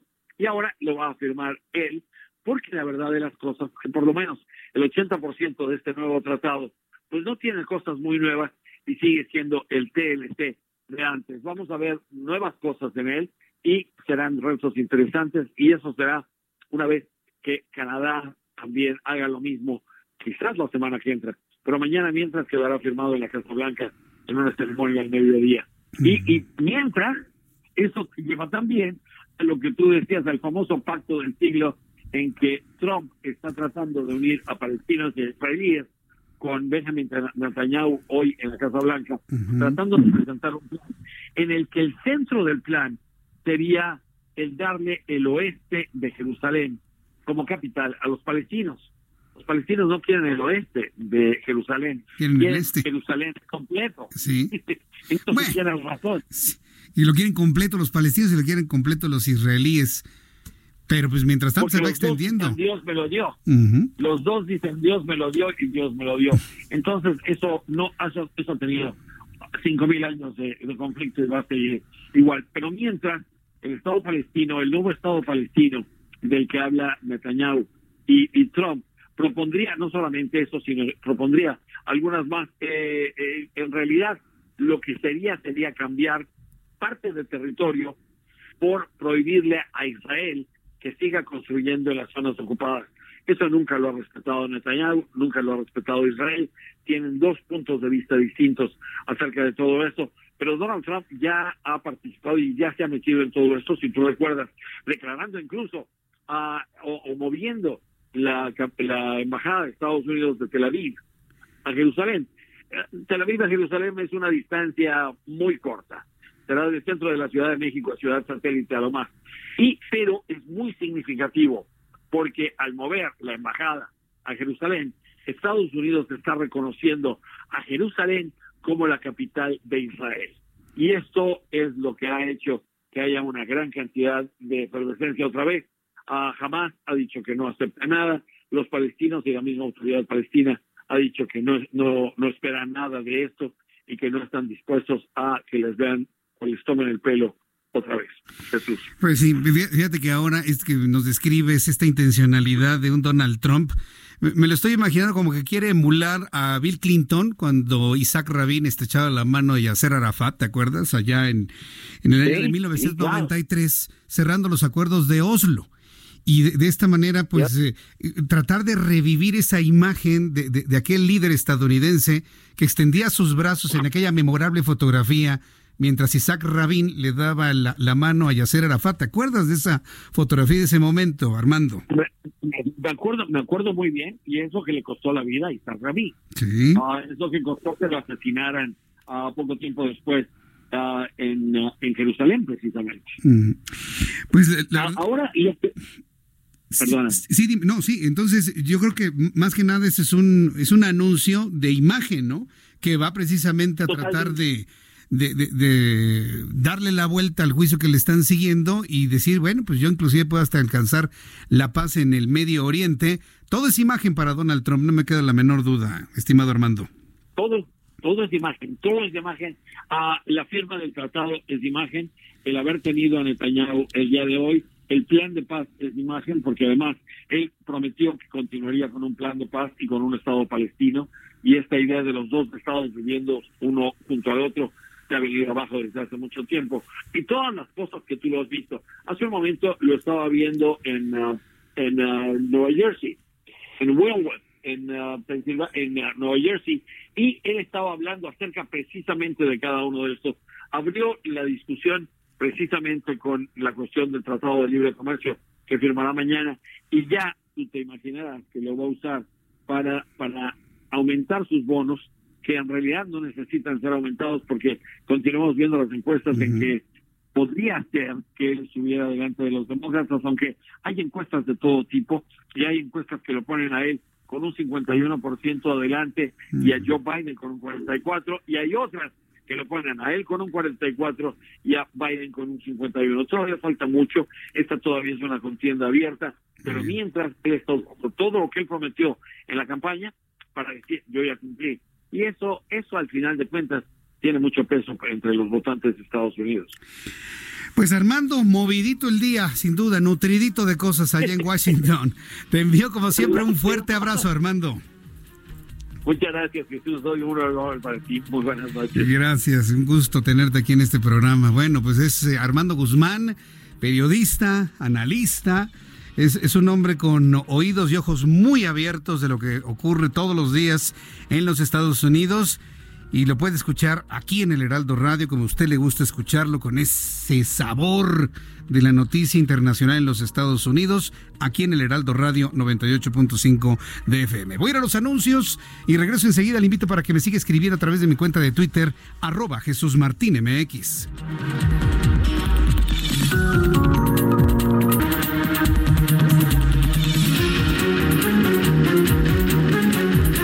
Escuchas a Jesús Martín Mendoza con las noticias de la tarde por Heraldo Radio, una estación de Heraldo Media Group. Heraldo Radio.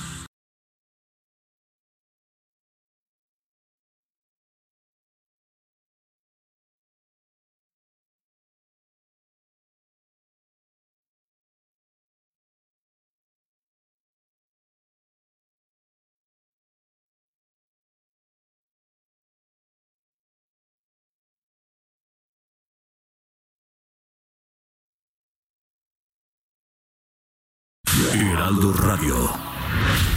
Escucha las noticias de la tarde con Jesús Martín Mendoza. Regresamos.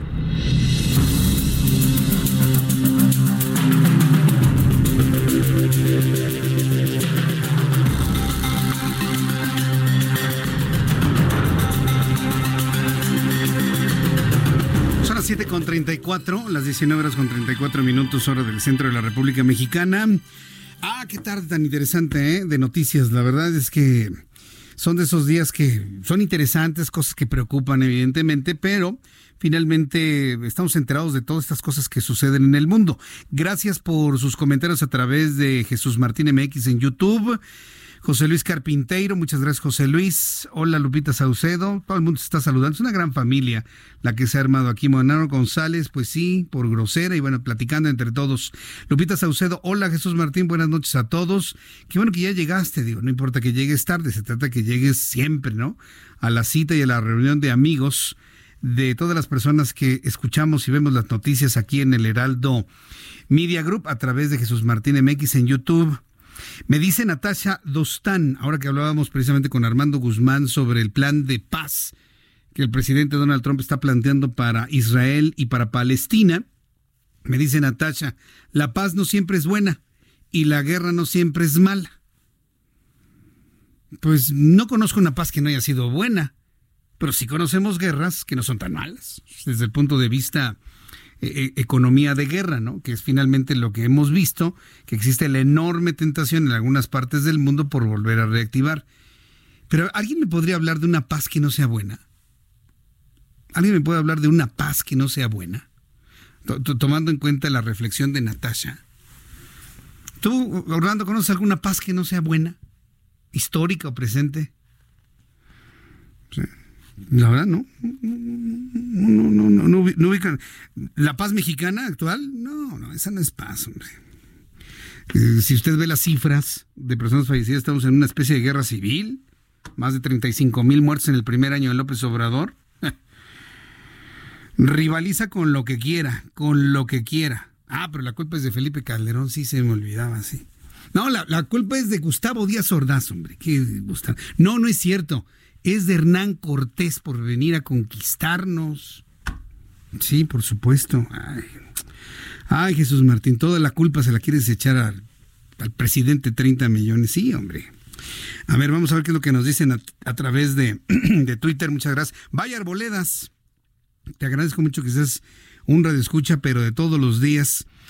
Eh, ah, por cierto, es que en es que Bayer está eh, reaccionando a un tweet que acabo de subir hace unos instantes. Eh, hay una gran incertidumbre, fíjese, de lo que ha sucedido en el volcán Popocatépetl. Webcam de México y varios medios de comunicación han tomado una imagen de una explosión en el volcán Popocatépetl, ya no es nada nuevo, ocurrida ayer por la noche a las 11 de la noche con 21 minutos. Entonces, Webcam de México y las cámaras del Senapred lograron observar el momento en el que estalla el volcán, bueno, el cráter, saca material incandescente, es una imagen en infrarrojo, por eso se ve tan impresionante. Y una vez que ya se empieza a disipar todo, queda un poco de ceniza, algo luminoso cruza la imagen de izquierda a derecha. Para las personas que me están viendo a través de YouTube, se los voy a presentar en este momento para que alguien me diga qué es. A ver, entre a YouTube Jesús Martín MX si no lo ve al ratito. Y si no, pues lo puede usted consultar en el propio Cenapred, lo puede consultar en el propio Webcams de México. Lo tengo en mi cuenta de Twitter, arroba Jesús Martín MX. ¿Ya está listo? ¿Ya está listo? Bueno, pues ahí, ahí vamos a ver el video que está iniciando en este, reiniciando en este momento. Todo es quietud a las 11 de la noche y estalla el volcán. Miren nada más el cráter. Se ve impresionante cómo estalla. Ahí lo estamos viendo a través de YouTube. Se empieza a disipar, se disipa. ¿Y qué es eso? ¿Ya vio? Ya vio la cosa que cruza. Ahí va otra vez el video. Estalla el volcán, material incandescente, la ceniza, el vapor de agua, sube. Eh, son las 11 de la noche con 21 minutos de ayer. Y de repente, eso pasa, esa cosa luminosa. Podría ser un... Mire, ahí está otra vez estalla todo el material incandescente en las faldas del volcán, sube la columna de humo y de repente pasa una, yo creo que es una luciérnaga desde mi punto de vista. Es una luciérnaga. Pero hay algunos que dicen que es un ovni, un objeto volador no identificado. En, estricto sentido eso es. Nadie sabe qué es esa cosa. Mire, ahí pasa, ya pasó. ¿Alguien nos puede decir qué es? este objeto volador no identificado, o sea, no significa que sea una nave con marcianos. Es algo que vuela y no se puede identificar. Y ha causado mucho revuelo en algunos medios. Mire, obsérvalo. ¿Qué es? ¿Quién sabe? Pero lo presento antes de que salga algún sensacionalista en un noticiero nocturno diciendo, miren cómo se meten los ovnis en la boca del volcán. No, esa historia ya, ya, ya está muy vieja ya nos la sabemos. Puede ser una luciérnaga, puede ser una aeronave, pasa muy rápido porque seguramente pasó mm, de, forma muy cercana. Si usted, por ejemplo, revisa las rutas de aproximación a los diferentes aeropuertos, tanto el de Puebla como la Ciudad de México, coincide en una ruta de aproximación, o sea, no tengo duda que sea un avión, que sea una luciérnaga, que sea algo que se iluminó precisamente con la incandescencia del volcán y pues nada de, de, este, marcianitos ni gente de humo, ¿no? Mire, ya, se conectó más gente. Se le voy a presentar a las personas que lo están viendo en este momento. Lo voy a dejar ahí un momentito para que me digan después de esa explosión qué es lo que pasa cruzando. Mire, ¿qué es eso, eh? Está raro, ¿no? ¿Ya lo viste tú? Ah, ah, ya lo pasaron también ahí arriba. Gracias por estar monitoreando, señores. Les agradezco que seamos su referencia, el Heraldo Radio. Sí, sí, también a los del. A los de los dos son rojos, mira. Los dos están compitiendo. Qué bueno que monitorean a los que somos azules. Eso me da un enorme, enorme gusto. Saludos a los chavos que están ahí conduciendo. Pero yo le voy a decir al de, al de la M que no se suba a la mesa del. Bueno, que haga lo que quiera finalmente, ¿no? Que no se suba a la mesa de conducción, pues no se ve nada bien. Hay que respetar las cosas que uno hace cuando uno platica las noticias, las comenta. Ahí va, mire. Para las personas que lo están viendo, ahí lo puede ver a través de Jesús Martín MX y lo dejo un ratito para que me digan finalmente qué es esa cosa que pasa por ahí, de las cosas extrañas que ocurren. Esto ocurrió ayer, 11 de la noche, con 21 minutos, hora del centro de la República Mexicana. Bueno, mientras en YouTube estamos viendo esta imagen, le informo que la, Secretaría de la secretaria de Gobernación, Olga Sánchez Cordero, se reunió esta tarde con padres de los niños con cáncer, a quienes les aseguró que el gobierno federal trabaja para que no exista desabasto de medicamentos. Además, aseguró que vigilará el sector salud para que atiendan sus demandas. La funcionaria federal recalcó que el gobierno tiene interés en que no existe escasez de medicamentos, por lo que aseguró que de forma personal estará al pendiente de que los padres tengan respuesta por parte de las instancias de salud. Esto fue lo que dijo Olga Sánchez Cordero. Yo no tengo más palabras que decirles que su reclamo es legítimo y su necesidad también sus reclamos. En lo personal tienen mi solidaridad, mi apoyo, mi empatía y esto puntualmente se lo comentaré al señor presidente y a las autoridades al correspondientes. Esperemos, eh, señor subsecretario, que estas mesas sigan regularmente instaladas en la Secretaría de Gobernación y que esperamos dar la respuesta a la brevedad posible sobre la necesidad de surtir los medicamentos y todo lo que ellos han dicho de protocolos, porque no solamente son medicamentos, es todo un protocolo de atención sobre todo a estos niños, estas niñas con problemas de salud. A ver, secretaria de Gobernación, habla usted de protocolo, que se tienen que esperar los padres a un protocolo, perdón, pero ustedes son gobierno desde el 1 de diciembre de 2018. Ustedes son gobierno en funciones desde el 1 de diciembre de 2018. Y si me obligo un poquito, gobierno de facto desde el siguiente día que ganó López Obrador la elección a mediados de 2018. Pero vamos pensando a partir del 1 de diciembre. Estamos a 28 de enero de 2020. Y le plantea a los padres de familia que se esperen al protocolo que han hecho durante todo este año y dos meses que llevan enfrente al gobierno. Es pregunta, ¿eh? Es una pregunta o también le van a echar la culpa a Felipe Calderón de que los niños no tengan medicamentos. Sí, porque si le van a echar la culpa, ahorita busco a Felipe Calderón y le pregunto, ¿por qué no tienen medicamentos los niños? ¿De qué tamaño fue su corrupción que el gobierno de ahora no puede? No puede. No, no, no, no, doña Olga, de verdad, mire, con mucho cariño y con mucho respeto, no es una respuesta para los padres. Es que hay que esperarse al protocolo. Señores, llevan 14 meses de gobierno y apenas están viendo los protocolos. Pero bueno, quedaron los padres de familia tranquilos y hay un compromiso efectivamente de que fluyan los medicamentos. Ya empiezan a fluir, hay que decirlo. Israel Rivas, padre de una pequeña con cáncer, habló al término de la reunión y esto nos compartió para los micrófonos del Heraldo Media Group. Hoy, lo reconocieron pese a, que otros funcionarios no lo han querido reconocer. Hoy con estos testimonios, algunos desgarradores han reconocido que no estamos mintiendo, que no somos pagados, que estamos aquí, que tenemos hijos y que nuestra realidad es otra. Ella misma lo dijo. Esta es otra versión, dijo la secretaria de gobernación. Esta es otra versión de la historia muy cercana a, la realidad o, la realidad de lo que nosotros creíamos. Imagínense un padre de familia que tenga que aclarar a un reportero, imagínate ingeniero, imagínate Orlando, que tenga que estar aclarando, es que no soy pagado, ¿eh? Porque hoy el que se atreva a criticar es fifí, es adversario, es contrario, es conservador, es de la oposición. Eh, eh, eh". Un papá que tiene que decir es que yo no soy pagado y que tiene que aclararlo. Y revelar que para la secretaria de gobernación esto fue algo completa y totalmente nuevo. Esperemos que las gestiones de la secretaria de Gobernación y de su, subsecretario funcionen lo antes posible y no estarle echando la culpa al director de un hospital infantil. ya, yo creo que los padres quieren ver medicamentos en los hospitales y que las cosas fluyan y se arreglen porque pues no, no, no es justo para ni para los niños ni para los padres de familia. Los gobernadores del Partido Acción Nacional insistieron en no adherirse al INSABI.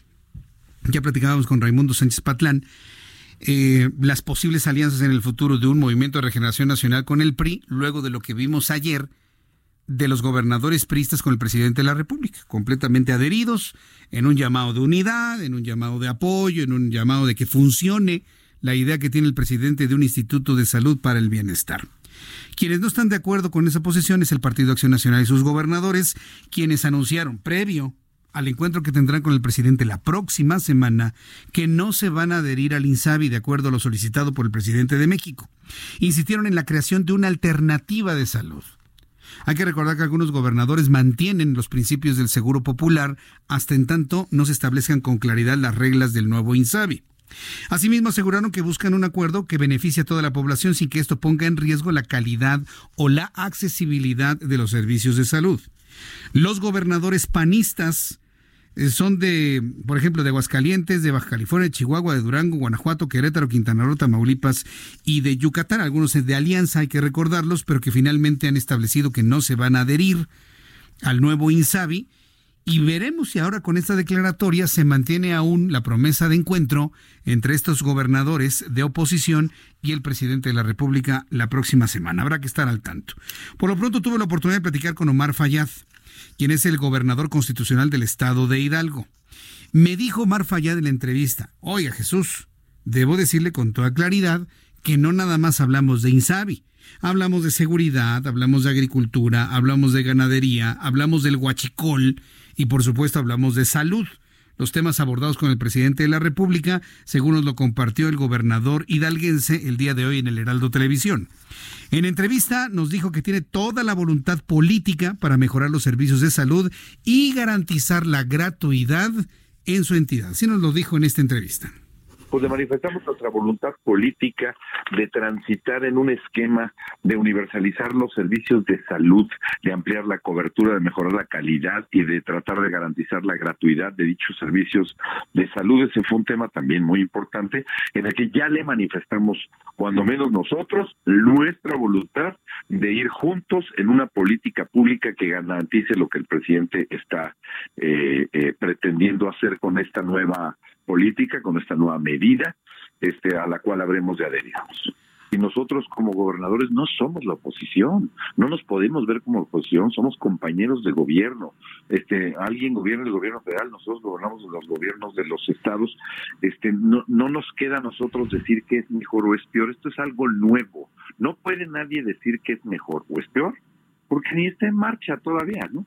Este, la idea del presidente es que esto funciona y que puede funcionar bien para poder este, eliminar las asimetrías que existen en los sistemas de salud estatales. Este, nosotros tampoco nos hablamos de dejar de lleno del tema y decir, ah, bueno, pues que eso ahora sea responsabilidad del gobierno. No, yo creo que nos acompañamos en el gobierno. Bien, pues esto fue lo que comentó el gobernador del estado de Hidalgo, Omar Fayad. Son las 7.50 en 10 minutos, son las 8 no puedo creer que ya se nos haya acabado el programa del día de hoy prácticamente, pero tengo información internacional, pero antes Abraham Arriola nos comparte lo que ocurría un día como hoy, 28 de enero, pero en el mundo. Continuamos con la información, esto es un día como hoy en el mundo. 1887. En París se pone la primera piedra de la Torre Eiffel. 1956. El ídolo del rock, Elvis Presley, realiza su primera aparición en la televisión estadounidense.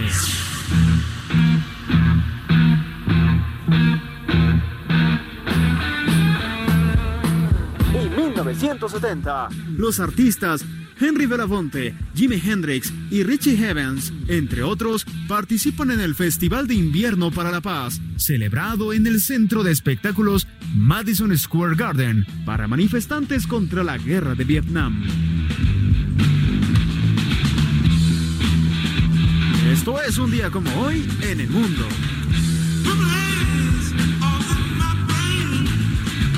Muchas gracias Abraham Arreola por recordarnos estos acontecimientos históricos. La primera piedra en 1887 de la Torre Eiffel. Eiffel, Eiffel, como usted quiera. Y qué bueno que lo recuerda hoy nuestro querido compañero Abraham Arreola.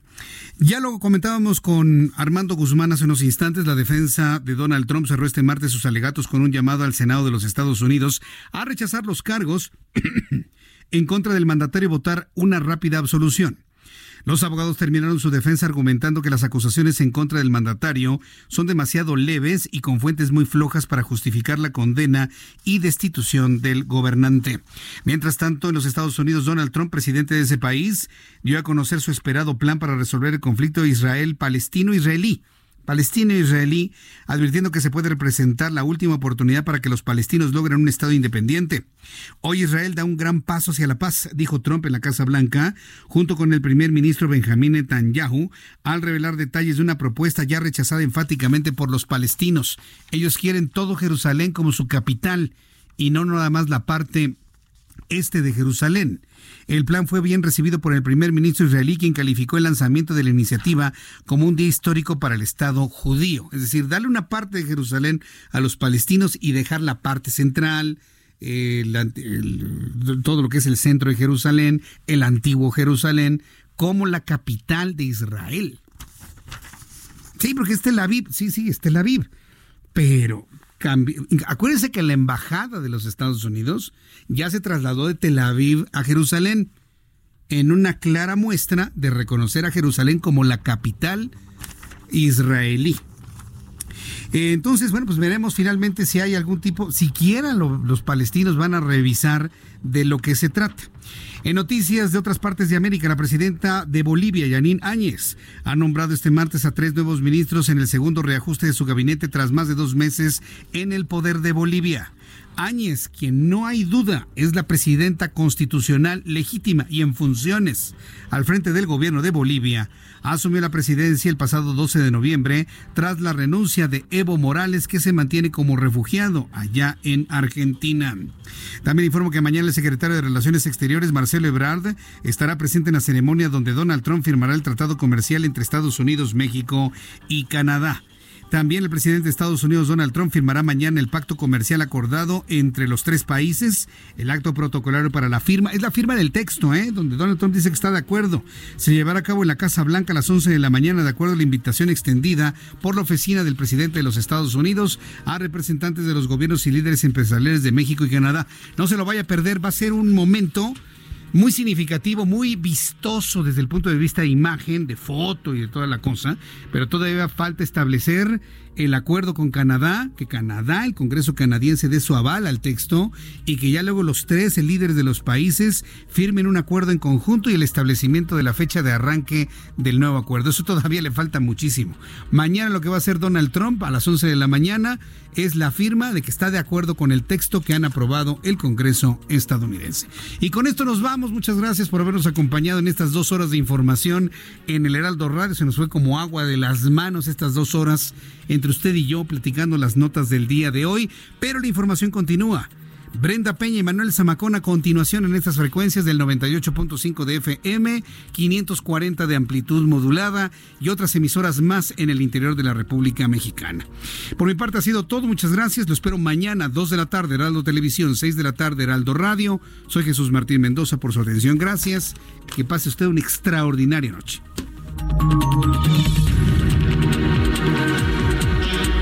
Esto fue Las Noticias de la Tarde con Jesús Martín Mendoza. Heraldo Radio, la H que sí suena y ahora también se escucha. ACAST powers the world's best podcasts. Here's a show that we recommend. The Real Housewives is a guilty pleasure for most, but if you're looking to not feel guilty about that pleasure, tune in to Everything Iconic with me, Danny Pellegrino, where I break down all the messy moments and behind the scenes antics of Bravo's popular franchise. And on Everything Iconic, I also interview celebrity guests like Kelly Ripa, Kiki Palmer, Drew Barrymore, Cameron Diaz, and more about their guilty pleasures, their past work, and so much more. So if you're pop culture obsessed and find yourself watching way too much reality TV like me, tune in to Everything Iconic with Danny Pellegrino wherever you listen to podcasts. ACAST helps creators launch, grow, and monetize their podcasts everywhere. ACAST.com.